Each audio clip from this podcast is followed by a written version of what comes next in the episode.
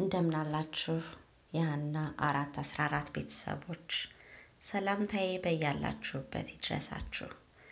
ዛሬም ደግሞ እግዚአብሔር ረድቶን በሳምንት የጀመርነውን ጥላት እንቀጥላለን። ከቻይልድ ጋይዳንስ ምዕራፍ አርባ ስምንት ዛሬ የምናየው አራተኛውን ክፍል ይሆናል። ከዛ በፊት ግን አጭር ጸሎት እናድርግ።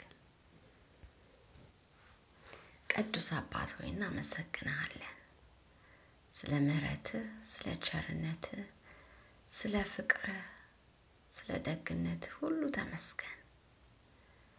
አሁንም ደግሞ በፊትህ ልታስተምረን ልትመክረን ስለወደድክ ይህንን እድል ስለሰጠን እጅግ አርጌ አመሰግንሃለሁ።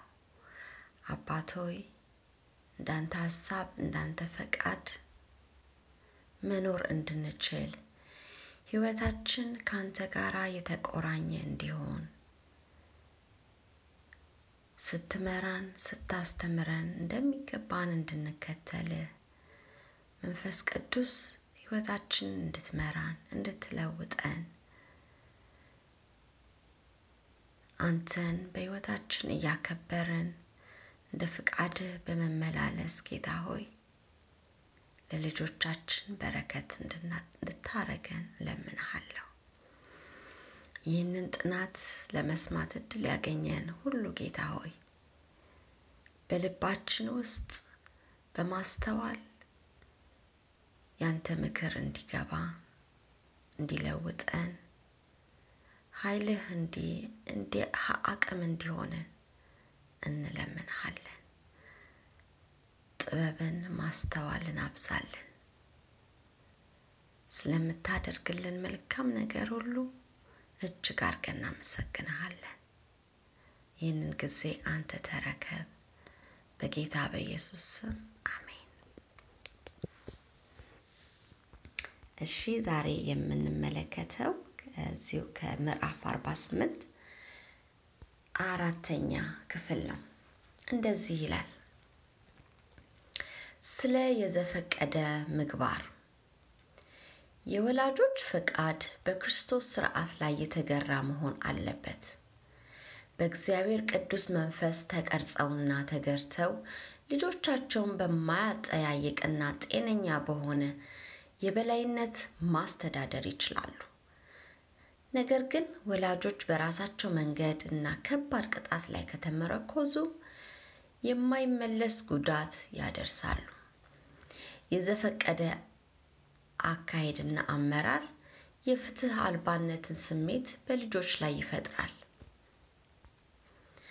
ስለ ፍትህ መጓደል ልጆች ትክክል ባልሆነ ፍርድ ወላጆች በጩኸት ሲያዟቸው ተስፋ በመቁረጥ ለትዕዛዙም ወይም ለሚመጣባቸው የቅጣት ማስፈራሪያ ግድ አይኖራቸውም። አመፀኝነት ብዙውን ጊዜ በወላጆች የተሳሳተ የመቅጣት መንገድ ምክንያት በልጆች ሕይወት ውስጥ ይጀምራል። ነገር ግን ትክክለኛና ተመጣጣኝ በሆነ የተግሳጽ ሂደት ውስጥ ልጆች መልካምና ገጣሚ ባህሪያትን ያዳብራሉ። ጥሩ የሆነ ራስን መግዛት የሌላት እናት ልጆች ለማስተዳደር ብቁ አትሆንም። ስለ ማመናጨቅ ልጆችን በማመናጨቅ እና በመግፋት ወላጆች ወይ እናቶች እውነት ልጆች የክርስቲያን ባህሪ በዚህ ውስጥ ማየት የሚችሉ ይመስላችኋል? በፍጹም። እንዲያውም የክፋትን ስሜት ብቻ በልባቸው ይፈጠራል። ስለዚህም ልጆች በዚህ መንገድ አይታረሙም። ስለ መራራ እና ደግነት ስለጎደለው ቃል ክርስቶስ አባቶችን እና እናቶችን ለልጆቻቸው እውነተኛ አስተማሪ እንዲሆኑ ሊያስተምራቸው ዝግጁ ነው። ከእርሱ የተማሩ ሁሉ ፍጹም መራራና ደግነት በጎደለው ድምፅ ጆሮንና አእምሮን የሚያጎሳቆል ንግግር ልጅን ያርማል ብለው አያስቡም። ያሰቡ ጊዜ ግን ልጆቻቸው እነርሱን ማክበር ያቆማሉ። ስለ መሳለቅና ማዋረድ ወላጆች ልጆቻቸው እንዲሳለቁባቸው እንዲያዋርዷቸው እና እንዲቀልዱባቸው አልታዘዙም። በፍጹም ሊሳለቁባቸውና ጠማማ የሆነ ባህሪን ሊያሳዩቸው አይገባም። እንደዚህ ያለ ባህሪ ልጆችን ፈጽሞ ከጥፋት አያድንም። ወላጆች የእግዚአብሔርን ቃል ፍቃድ በማክበር በአግባቡ የገሰጻችሁ አሳድጉ። የእግዚአብሔር ቃል እንዲህ ይላል ብላችሁ አሳዩአቸው። በእግዚአብሔር ቃል የተመሰረተ ተግሳጽ በቁጣ ላይ ከተመሰረተ ተግሳጽ በብዙ ውጤታማ ነው። የዛሬው ትምህርት ይሄ ነው። በደንብ የተብራራ ግልጽ የሆነ ነው። ወገኖች ይህንን ሀሳብ እንድናስብበት እንድናሰላስለው እግዚአብሔር ደግሞ አቅም ይሁነን።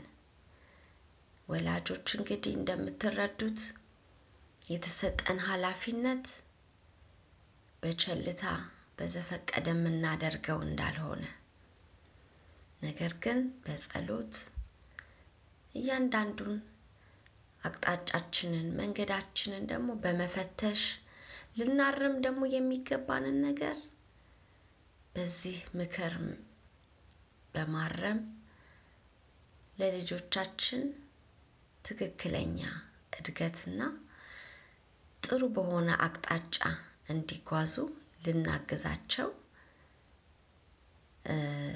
እግዚአብሔር ምክሩን እየሰጠን ነውና እግዚአብሔርን እጅግ አድርገን እናመሰግናለን። ልጆቻችንን የበለጠ እንዲቀርቡን እንዲታዘዙን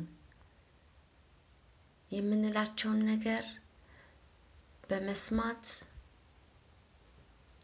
እኛም ደስ እንድንሰኝ የእኛ አቀራረብ በጣም ወሳኝ እንደሆነ ማመናጨቅ፣ መራር የሆኑ ቃላቶችን መናገር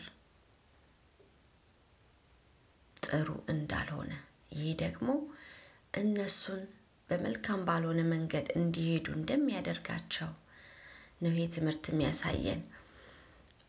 ልጆች በተፈጥሮ ለወላጆቻቸው ቅርብ ናቸው። ከእኛ ጋር መጠጋት፣ እኛን ማውራት፣ ከእኛ ጋር መጫወት ይፈልጋሉ። ስለዚህ እኛ ስሜታችን የተገራ የተስተካከለና ለነሱ በፍቅር መቅረብ መቻል አለብን። በጸሎት መቆየት አለብን። ምክንያቱም የምንኖርበት ዓለም በብዙ ነገር ይወጥረናል። በስራ ቤተሰብ በማስተዳደር በተለያየ ሸክም ውስጥ ሆነን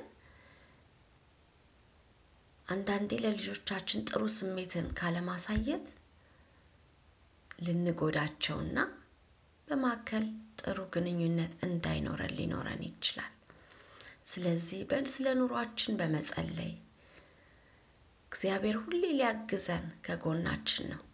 እስከ ዛሬ የረዳን አምላክ ልጆቻችንንም በማሳደግ የበለጠ ሊረዳን ሊመክረን አቅጣጫ ሊያስይዘን ከእኛ ጋር እንደሆነና ዝግጁ እንደሆነ አብሮን እንደሆነ እየተናገረን ነው እና በዚህ ልንደሰት የተሰጠንን ደግሞ መልካም እድል በመጠቀም ከጌታ ጋራ በመጣበቅ እንደ ፈቃዱ ልጆቻችንን በፍቅር